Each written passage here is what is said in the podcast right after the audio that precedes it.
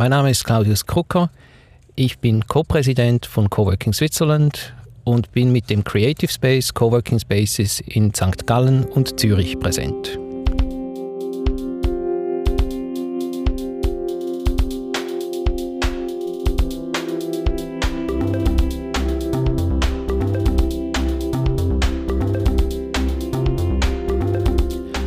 Heute bei mir im Studio sind Barbara Josef von 5 to 9 und Christian Flückiger, Organisationsentwickler von der CSS-Versicherung.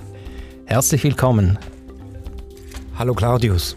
Wir schauen uns heute zusammen ein Beispiel an, wie ein größeres Unternehmen die CSS-Versicherung Coworking nutzbar macht in ihrer Arbeitsplatzstrategie. Christian Flückiger, wird nun die CSS demnächst das Hauptquartier verlassen und nur noch in Coworking Spaces arbeiten? Auf gar keinen Fall. Ich denke, ähm, die Niederlassungen der CSS, das heißt der Hauptsitz, sei es die Agenturen, ähm, sei es unsere Zweigniederlassungen in Lausanne-Venn oder auch in Breganzona, die bleiben nach wie vor das identitätsstiftende Element, glaube ich, in der Arbeitswelt der CSS. Daneben gibt es natürlich ähm, weitere Arbeitsorte, sage ich jetzt mal im weitesten Sinn, von denen wir glauben, dass sie für unsere Mitarbeitenden nutzenstiftend eingesetzt werden können. Der Coworking Space kann so ein Element sein. Das heißt, wir haben äh, derzeit dieses Pilotprojekt eben von Coworking as a Third Place äh, am Laufen bei der CSS. Wie ist es dazu gekommen? Hat man aufgrund der Corona-Pandemie gesagt, wir müssen da etwas machen? Oder was waren die auslösenden Beweggründe? Also die Corona-Pandemie war sicher ein ausschlaggebender Faktor, dass wir ähm, den Coworking-Piloten gestartet haben ähm, weil die Pandemie eben gezeigt hat, dass man noch ganz anders arbeiten kann in der CSS, als wir uns das äh, gewohnt waren. Wir haben uns allerdings grundsätzlich mit äh, neuen Arbeitswelten und neuen Konzepten für neue Arbeitswelten schon vor der Co Corona-Pandemie auseinandergesetzt. Also das Thema New Work, das durchaus bei Unternehmen wie der CSS schon auf der Traktantenliste stand. Da kommt ja dann auch Barbara Josef ins Spiel, die eben solche Unternehmen auch begleitet bei ihren New Work-Prozessen. Was mich jetzt fasziniert hat im Projekt mit der CSS, aber auch bei anderen Kunden, ist, dass erst Corona die Diskussion wirklich lanciert hat, wie wollen wir denn wirklich zusammenarbeiten und wie könnten wir es denn noch besser machen. Und das Spannende ist dabei, dass wir immer ein bisschen gefangen sind in der Vergangenheit. Das heißt, wir haben einfach die Optionen geprüft, mehr Büro, mehr Homeoffice. Und die meisten Studien stellen ja genau diese Frage, Büro versus Homeoffice. Und das hat mir halt sehr gefallen an der Offenheit der CSS, die gesagt hat, Moment mal, wir beginnen mal auf der grünen Wiese und da sind eben auch diese dritten Orte spannend. Jetzt könnte man ja sagen, die gab es ja schon lange. Wir haben in der Schweiz ja rund 360 Spaces and counting, werden immer mehr. Was sich aber verändert hat, ist, dass in der Vergangenheit war für die Firmen Coworking immer mit Zusatzkosten assoziiert. Und jetzt plötzlich, wo die Mitarbeiter ja ganz klar sagen, wir wollen nicht mehr gleich zurückkommen wie vorher, ist natürlich die Option spannend zu sagen, ja gut, dann bauen wir doch kleinere Flächen, wir können effizienter zusammenarbeiten und wenn dann Mittel frei werden, reinvestieren wir die in die Mitarbeitenden mit Coworking. Also die Diskussion wurde wirklich neu lanciert, auch wenn wir manchmal denken, es ist ja eigentlich, es war alles eigentlich schon da. Also ich höre jetzt raus, einerseits ist sicherlich wichtig, diese Offenheit, äh, die Möglichkeiten in der Breite anzuschauen und nicht nur das klassische Büro versus äh, Homeoffice anzuschauen.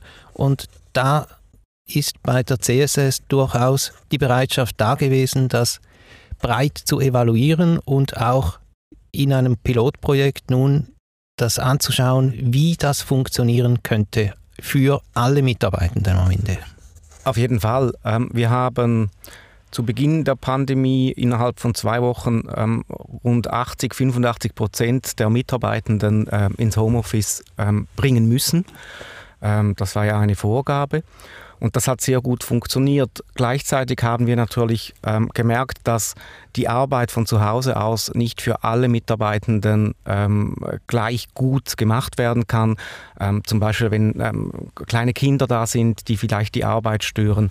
Ähm, zum Teil musste man diese ja oder die älteren Kinder dann sogar noch äh, beschulen eine Zeit lang. Ähm, oder wenn man in einer kleinen Wohnung lebt, wo man dann die ganze Zeit am Küchentisch arbeiten muss, da war uns relativ schnell klar, dass äh, Homeoffice nicht für alle Mitarbeitenden wirklich auf lange Sicht eine gute Wahl ist. Und deshalb haben wir uns dann entschieden, eben einen Coworking-Piloten äh, zu starten, um eben herauszufinden, ähm, äh, für wie viele Mitarbeitenden eben das Coworking als dritter Arbeitsort eben eine gute Alternative ist. Eine Bedingung war natürlich, dass die angebotenen Coworking Spaces dann in einer nützlichen Distanz vom Wohnort aus gelegen sein müssen, dass man da irgendwie mit dem Fahrrad vielleicht in 10, 20 Minuten dann äh, eben am, an diesem dritten Arbeitsort ähm, ist. Und die Vision ist dann, das für alle Mitarbeitenden ausrollen zu können. Also wenn wir da wirklich einen Case haben, der Pilot ist ja immer noch am Laufen, ähm, dann ähm, denke ich, wird das der Vorschlag sein, den wir der Konzernleitung unterbreiten werden, nämlich dass wir das in der gesamten Schweiz dann an verschiedenen Coworking Spaces ähm, anbieten können. Für mich ist es ja nicht das erste Pilotprojekt. Also an dieser Stelle, wo jetzt die CSS steht, standen auch schon andere Firmen vor ähm, Corona. Und das Spannende war halt so ein bisschen rein rational, diese interessante Idee des dritten Ortes aber dann gegenüber dem zu stellen, was passiert denn wirklich im Alltag. Und da haben wir halt immer wieder gesehen in Pilotprojekten, dass die Mitarbeitenden doch eine gewisse Trägheit haben. Also man überlegt sich dann, ja, jetzt könnte ich ja doch gleich zu Hause bleiben und da arbeiten und dann muss ich mich nicht noch aufs Velo schwingen oder zum Space gehen und dann kann ich auch noch die, die Wäsche reinschieben. Also in der Vergangenheit war immer die Begeisterung für diese neue Form sehr groß und nur schon diese Wahloption zu haben, haben ganz viele Pilotteilnehmer gesagt, das ist fantastisch, dass unsere Firma sich diese Gedanken macht. Ob es dann im Alltag Platz hat, das ist dann die zweite Frage. Und deshalb muss man wirklich schauen, in Pilotprojekten, ist da wirklich eine Nachfrage oder ein Bedarf da? Und falls ja, für welche Typen von Mitarbeitenden? Und genau das ist das Ziel, den Leuten, denen es etwas bringt, das zu ermöglichen, aber auch nicht Dinge anzubieten, die gar nicht nachgefragt werden. Also das Angebot allein führt noch nicht zur Nachfrage. Alle finden es gut, aber niemand nutzt es. Dann ist die Frage, wie sinnvoll ist es? Interessanterweise führt allein schon das Angebot zu einer recht großen Zufriedenheit. Also das habe ich im Gespräch mit den CSS-Mitarbeitenden gehört, aber auch Firmen vorher wie Swisscom, Microsoft, dass alle begeistert waren und sagen, eigentlich macht es mich stolz, für eine Firma arbeiten zu dürfen, die so ein modernes Instrument anbietet. Ich finde das sehr fortschrittlich und ich weiß auch, wenn ich mal einen Bedarf habe, dann kann ich jederzeit dahin gehen und da professionell meine Videokonferenz machen. Also nur weil es nicht genutzt ist, heißt es nicht, dass es keinen Nutzen darstellt. Dennoch möchte man ja wahrscheinlich, dass es dann auch genutzt wird und das ist wahrscheinlich auch so eine kulturelle Frage innerhalb des Unternehmens, die sich stellt. Wie man die Leute führen muss, damit sie nicht Angst haben, sie würden nicht wahrgenommen, wenn sie da nicht äh, an ihrem Platz sitzen. Oder ist das kein, keine Herausforderung bei der CSS? Natürlich ist das eine Herausforderung bei der CSS. Ähm, vor Corona war die Homeoffice-Quote bei der CSS, äh, die lag bei rund 4% der Arbeitszeit. Also das war verschwindend klein. Und es gab auch sehr viele ähm, Vorbehalte seitens der Führungskräfte gegenüber Remote ähm, sei es nun äh, äh sei dieses Remote Work nun von einem Coworking Space aus oder von zu Hause aus, das spielt gar nicht so eine große Rolle. Aber jetzt in diesem Jahr hatten die Führungskräfte ja sehr viel Gelegenheit, um eben mit dieser neuen Herausforderung Führung auf Distanz umzugehen. Und ich glaube, da ähm, hat ein großes Learning stattgefunden. Äh, da wurden auch sehr viele Kompetenzen erarbeitet, dass man eben halt dafür schaut, dass Beziehungspflege stattfindet, sei es von der Führungskraft zum einzelnen Mitarbeiter oder ähm, sei es, dass die Führungskraft dafür schaut, dass eben die Mitarbeiter untereinander ähm, Beziehungspflege machen. Das muss man natürlich, wenn man auf Distanz arbeitet, ganz anders angehen. Jetzt in dieser Nach-Corona-Zeit äh, werden eben voraussichtlich nicht alle Mitarbeiterinnen und Mitarbeiter zurück ins Office gerufen. Äh, heißt das, dass man dann auch eben äh, Flächenreduktion am Hauptsitz betreiben wird? Also wir haben schon relativ früh äh, zu Beginn der Pandemie gesagt, wir gehen davon aus, dass wir nicht mehr alle ins Büro zurückkommen. Wir geben aber auch nicht vor, zu welchem Prozentsatz man äh, in Zukunft zu Hause bleiben muss. Wir sagen, ähm, arbeite von dort aus, wo du den größten Nutzen für dich und die Organisation stiften kannst. Und dann ist Coworking eine Option, das Homeoffice ist eine Option, die Arbeit ähm, von Drittstandorten aus, also zum Beispiel, wenn ein Mitarbeiter in der Nähe eine Agentur hat, der CSS, dann kann er auch von dort aus arbeiten. Und weil wir jetzt ja wissen, dass ähm, die Mitarbeitenden nicht mehr zu 100 Prozent zurückkommen an den Arbeitsplatz, haben wir uns natürlich auch Gedanken gemacht, wie wir die Gebäude in Zukunft nutzen möchten. Im Vordergrund steht aber nicht eine Reduktion der Flächen, sondern vielmehr eine andere Nutzung der Flächen. Wir gehen nämlich davon aus, dass die Mitarbeitenden in Zukunft vor allem Büro zurückkommen, weil sie Zusammenarbeit ähm, suchen, weil sie Austausch suchen, weil sie vielleicht zusammen etwas ähm, kreieren wollen, weil ein Workshop dort stattfindet. Und dafür möchten wir in Zukunft ähm, Flächen bereitstellen. Das geht natürlich dann ein bisschen auf Kosten des einzelnen Arbeitsplatzes.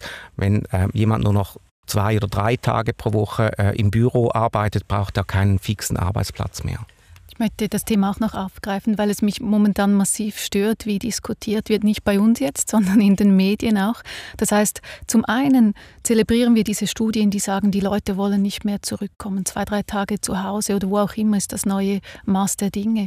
Und gleichzeitig kommt dann ein großer Aufschrei, wenn die, die Flächenredimensionierung diskutiert wird. Ich möchte allen Firmen Mut machen, die sagen, wir brauchen die Flächen nicht mehr an den teuren Standorten, wir können sie besser nutzen und auch sinnvoller umsetzen umgestalten. Und das sollte nicht zu einem Aufschrei führen, weil wenn das wieder Budgets gibt, um in die Gesundheit der Mitarbeitenden zu investieren, dann macht eine Firma alles richtig. Das ist mir ein sehr wichtiger Punkt.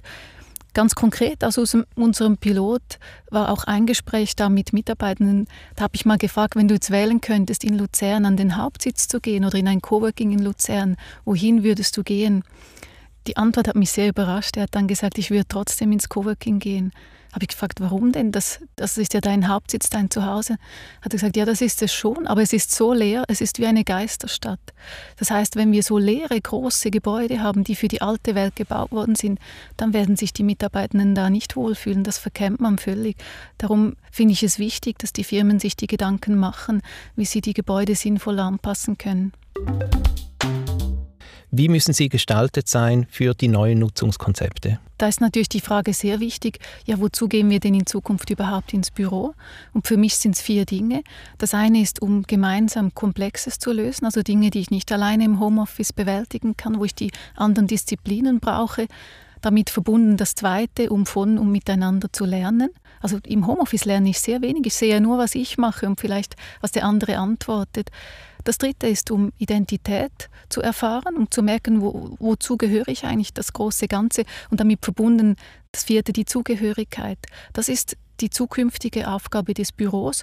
Natürlich muss das Büro auch ein Platz sein, wo Leute, die jeden Tag dahin gehen wollen, auch ein gutes Umfeld finden. Und damit verbunden ist natürlich auch die Diskussion um das hybride Büro jetzt lanciert, dass die einen vielleicht coworking-mäßig unterwegs sind und die anderen vielleicht einen fixen Platz haben, weil das für ihre äh, Tätigkeit vielleicht doch sinnvoll ist, zumindest in einer Übergangsphase.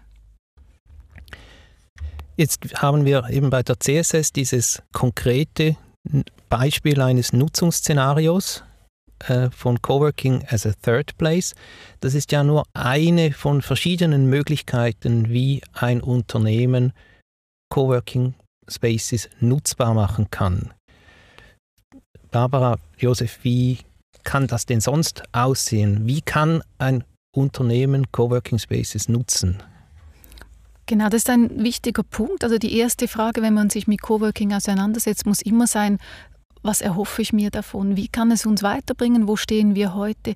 Jetzt beispielsweise eine Firma, die noch null mit flexiblen Arbeitsformen Berührungspunkte hat, die könnte einfach mal Workshops dort machen und so ein bisschen das Thema New Work auf konkrete Weise erleben. Jetzt, wenn wir die Nutzenszenarien anschauen, dann ist die Vorstellung Coworking einfach als dritter Arbeitsplatz, wie du es gesagt hast, für alle Mitarbeitenden spannend. Dann investieren wir primär in die Vereinbarkeit und natürlich auch in die Nachhaltigkeit, weil die Mitarbeitenden weniger unnötig pendeln. Das zweite wäre die Möglichkeit zu sagen, wir stellen das gewissen Rollentypen zur Verfügung, wie beispielsweise dem Innovationsteam oder dem äh, Customer Service Team, damit die näher sind bei gewissen Zielgruppen, die für sie spannend sind, wie jetzt die Startups oder andere äh, Vertreter. Das dritte ist vielleicht etwas radikaler zu sagen, wir könnten ja Coworking anstatt ein Büro äh, haben. Und das ist besonders spannend in Regionen, wo man vielleicht nur eine kleine Niederlassung hat. Da lohnt es sich ja gar nicht, eine eigene Kantine zu haben. Da wäre der Verbund sehr spannend. Das macht ja beispielsweise Microsoft in, in Genf. Da ist man im Nomad Space, statt für 30 Leute ein Büro zu betreiben. Dann gibt es noch zwei weitere Spielformen, die sehr spannend sind. Ich nenne das so ein bisschen Near Office oder internes Coworking, wie auch die CSS das macht, dass man sagt, ich habe zwar einen Vertrag am Hauptsitz, aber bei mir im Dorf hat es auch eine Filiale und ich könnte ja ab und zu dort arbeiten. Dann habe ich nicht nur Ruhe, sondern ich lerne natürlich auch ganz andere Arbeitskolleginnen und deren Job kennen. Also ist auch spannend von der Vernetzung her. Und das letzte Modell noch, das es gibt, ist das, was auch schon ein paar große gemacht haben, wie jetzt vielleicht die Swisscom oder auch Microsoft oder die ZKB, ist zu sagen, wir öffnen selber unsere Räumlichkeiten für Coworking für Externe und können so die Beziehungspflege zu Externen auf eine ganz andere Ebene bringen, dass die nicht nur mal für ein stündiges Meeting kommen, sondern die bewegen sich dann im Gebäude und sind vielleicht auch ein bisschen Teil der Kultur und das Lernen voneinander findet viel informeller statt. Das sind ja ganz viele verschiedene Möglichkeiten und es klingt alles sehr spannend. Wenn man sich jetzt auf diese Reise begeben möchte als Unternehmen, äh, gibt es wahrscheinlich auch Stolpersteine, wo man aufpassen muss. Wie hat das die CSS äh, gemacht? Wo, wo, hat man, wo hat man allenfalls gemerkt, da müssen wir äh, vorsichtig sein, da müssen wir aufpassen, da müssen wir nachjustieren. Also ich glaube, eine Erkenntnis war, dass halt die Arbeit im Coworking Space nicht für alle Funktionen äh, wirklich eine gute Option ist. Ähm, beispielsweise Leute, die mit sensiblen da Daten arbeiten, Leute, die im direkten Kontakt mit Kunden stehen, beispielsweise am Telefon, da ähm, ist die Arbeit am Coworking Space aus äh, Datenschutzgründen einfach keine gute Idee. Ähm, auch wenn wir das gerne den, diesen Leuten ermöglichen würden, aber das haben wir gesehen, dass das geht nicht. Ähm, auch, äh, glaube ich, bei anderen Funktionen, die zum Teil vielleicht ähm, Mail schreiben an Kunden oder ähm, zum Teil ähm, sensible Telefongespräche führen, nicht ganztags, da müssen die Leute dann im Coworking Space ähm, halt auch die Arbeit sich gut einteilen, vielleicht noch einen Zusatzraum, einen Meetingraum buchen, wo sie dann wirklich vertrauliche Gespräche führen können. Das ist sicherlich ein Learning, das auch wenn wir Coworking wirklich allen, aber, allen Mitarbeitenden anbieten möchten, dass es nicht für alle ähm, wirklich äh, sinnvoll ist. Also Grenzen, wo man Coworking überhaupt einsetzen kann, zu sehen. Barbara Josef, was sind weitere äh, Punkte, wo man aufpassen muss, wo man mögliche Stolpersteine aus dem Weg gehen muss? Für mich ist das Allerwichtigste am Anfang zu klären, was sind die, ähm, was ist die, ähm, die Spielregeln oder die Bandbreite, wo man experimentieren kann. Und das hat mir sehr gefallen bei der CSS. Ganz am Anfang hatten wir viele Diskussionen ja auch mit der Geschäftsleitung und da ist ein ganz klares Commitment entstanden, dass man sich ehrlich auf diese Veränderung einlassen will. Und das braucht es auch, sonst funktioniert das nachher nicht. Und zusammen mit der Geschäftsleitung ist ja auch dieses Zielbild entstanden, das für mich wirklich ähm, ein sehr gutes Beispiel ist. Und da ist ein Satz drin, auf den wir uns immer wieder beziehen können, nämlich den Satz, wir arbeiten da, wo die Wirkung am größten ist. Und für mich ist es enorm wichtig, dass dieses Commitment am Anfang steht und auch die Geschäftsleitung immer wieder sich hinter das Vorhaben stellt. Wenn das nicht so ist, dann entsteht viel zu viel Unsicherheit, es entsteht sogar Zynismus, wenn nämlich das eine kommuniziert wird, aber das andere gelebt wird. Und auf das muss man gut achten, dass man sich diese Stolpersteine nicht selber baut. Vielleicht noch eine Ergänzung ähm, zu, den, zu den Learnings, ähm, womit zumindest ich persönlich irgendwie nicht gerechnet habe, ist, dass äh, einige Typen von Mitarbeitern große Bildschirme benötigen ähm, für eine gute Arbeit. Da geht es dann weniger um die ähm, Sicherheit der Daten, sondern die arbeiten mit mehreren Programmen gleichzeitig und damit diese ähm, Arbeit effizient gemacht werden kann, brauchen sie eben einen großen Bildschirm und den hab, hat man in Coworking Spaces den hat man in Coworking Spaces nicht, weil man da ja sein eigenes Laptop im Normalfall äh, da mitbringen muss. Das war auch ein Learning, das wir auf dem Weg gemacht haben. Aus der Sicht der Coworking Spaces ist natürlich spannend, wie jetzt Veränderungen stattfinden, wenn die Firmen kommen. Also jetzt bei der CSS beispielsweise kam ja der Verantwortliche für Sicherheit und Gesundheitsmanagement und hat sich den Space ganz genau angeschaut und hat auch Mängel entdeckt. Und das bedeutet natürlich, wenn die Coworking Spaces in Zukunft auch Firmen, also angestellte Mitarbeitende begrüßen wollen, dann müsst, braucht es neue Standards. Es, braucht mehr geschlossene Räume, es braucht eine gewisse Qualität auch an Ergonomie, Lichtverhältnissen und so weiter weiter. Und wenn man sich jetzt in Erinnerung ruft, dass viele Spaces sind aus der Leidenschaft und Initiative von Privaten entstanden, in Zwischennutzungen und vielleicht auch mit Mobiliar aus dem Brockenhaus, dann braucht das jetzt nochmals eine Überarbeitung der Konzepte, damit das funktioniert. Ich glaube aber, dass das möglich sein wird, weil die Firmen sind ja auch spannend als Zielgruppe und da fließen ja dann auch andere Budgets und somit sollte dieser ähm, Professionalisierung auch nichts im Wege stehen. Und Coworking Spaces sind jetzt auch nicht dafür bekannt, dass sie allzu fest in der Vergangenheit verhaftet sind, sondern eher äh, agil und vorwärts schauend, sich anpassend, wie, wie eben auch was der Markt äh, verlangt. Das zu meinen, ja, Coworking Spaces sind sehr beweglich, aber hier möchte ich auch die Firmen in die Verantwortung nehmen. Firmen müssen halt auch ein Commitment an den Tag legen. Also wenn man möchte auf diese dritten Orte zugreifen, die Mitarbeiter gesund begleiten möchte in der Arbeit, dann macht es doch auch Sinn, sich zu committen zu Coworking-Abos, dann können die Spaces auch mit Einnahmen planen. Und das ist mir generell wichtig jetzt im Nach-Covid-Zeitalter. Wenn wir Dinge wollen, sei es in der Kultur, sei es Coworking, dann müssen wir uns daran beteiligen. Ich glaube, das ist gelebte Solidarität und die wünsche ich mir. Stichwort gelebte Solidarität, das ist wahrscheinlich auch bei der CSS durchaus ein passendes Thema. Solidarität untereinander, den Mitarbeitenden gegenüber, ist für die CSS natürlich ein wichtiges Thema. Als Krankenkasse ist uns natürlich aber auch äh, die Gesundheit sehr wichtig. Nicht nur die Gesundheit unserer Kunden, sondern eben auch die Gesundheit unserer Mitarbeiter. Und da gibt es nicht nur die physische Gesundheit, sondern es gibt auch die psychische und die soziale Gesundheit. Und ich denke, das ist eben die Arbeit an einem Coworking Space oder kann die Arbeit an einem Coworking Space ein wichtiges äh, Element sein. Wir haben zum Beispiel jetzt äh, in unserem Pilotbetrieb festgestellt, dass es da Mitarbeitenden Mitarbeitende gibt, die da wirklich davon profitieren. Es gibt eine Mitarbeiterin, die hatte immer einen sehr langen Arbeitsweg beispielsweise und wenn sie vom Homeoffice aus gearbeitet hat während Corona, dann war sie den ganzen Tag eben nur zu Hause und durch die Möglichkeit in einen Coworking Space zu gehen, hat sie sich den Tag dann ganz anders wieder strukturiert, ist in den Coworking Space gegangen, hat Mittagspausen gemacht und war dadurch auch wieder in der Lage, wirklich soziale Kontakte zu pflegen, aus ihrem persönlichen Umfeld. Und das war natürlich dann wieder sehr wichtig, eben für ihre soziale und psychische Gesundheit. Der Coworking-Pilot bei der CSS, wie ist der konkret aufgebaut? Also die CSS ist ja in der ganzen Schweiz vertreten. Wir haben drei große Niederlassungen in den jeweiligen Sprachregionen. Der Hauptsitz in Luzern für die Deutschschweiz, dann gibt es im Tessin in Breganzona eine große Niederlassung und in äh, Lausanne-Venn.